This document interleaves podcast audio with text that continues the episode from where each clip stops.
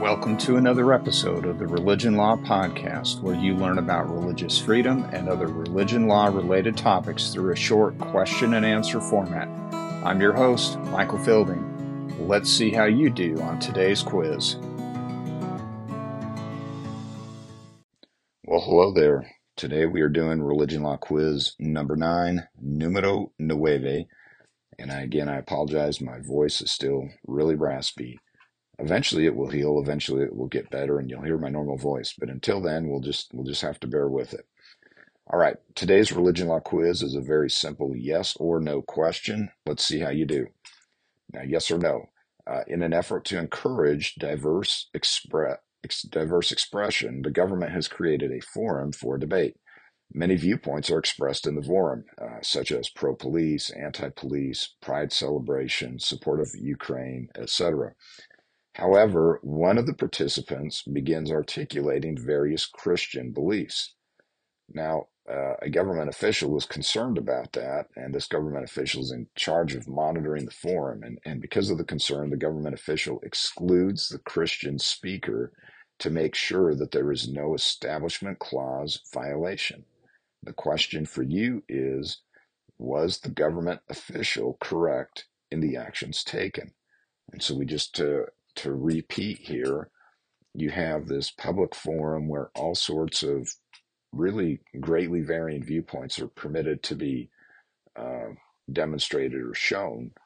But then along comes uh, one particular person who begins articulating Christian beliefs, and, and the government officials concerned about a, a uh, establishment clause violation, and so the government official prevents that person from displaying the uh, the the Christian uh, insignia or, or, what was being um, uh, demonstrated here.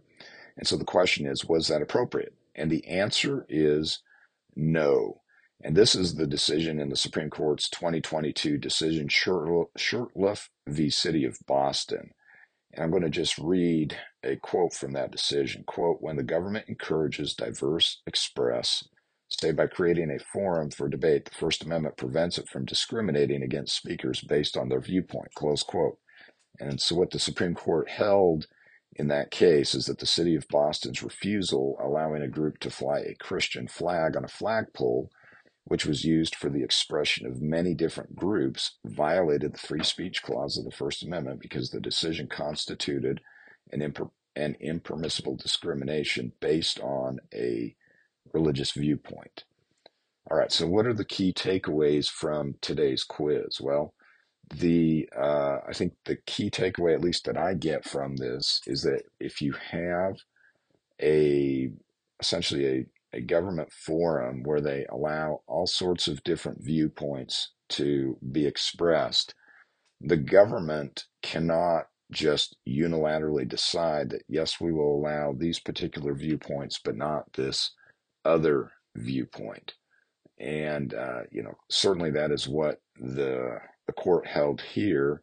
And uh, when we get into the Supreme Court's, um, well, there's another Supreme Court decision that we'll be getting into later on where those same elements or those same concepts were essentially reiterated or repeated by the Supreme Court. Well, that does it for today. That is Religion Law Quiz number nine. Hopefully, this was helpful.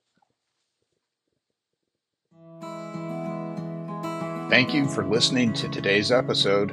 Remember, religion law quizzes are for educational purposes only and are not intended to be relied upon as legal advice. If you have found this episode to be helpful, please share it and leave a review. Until we meet again, keep being an influence for good.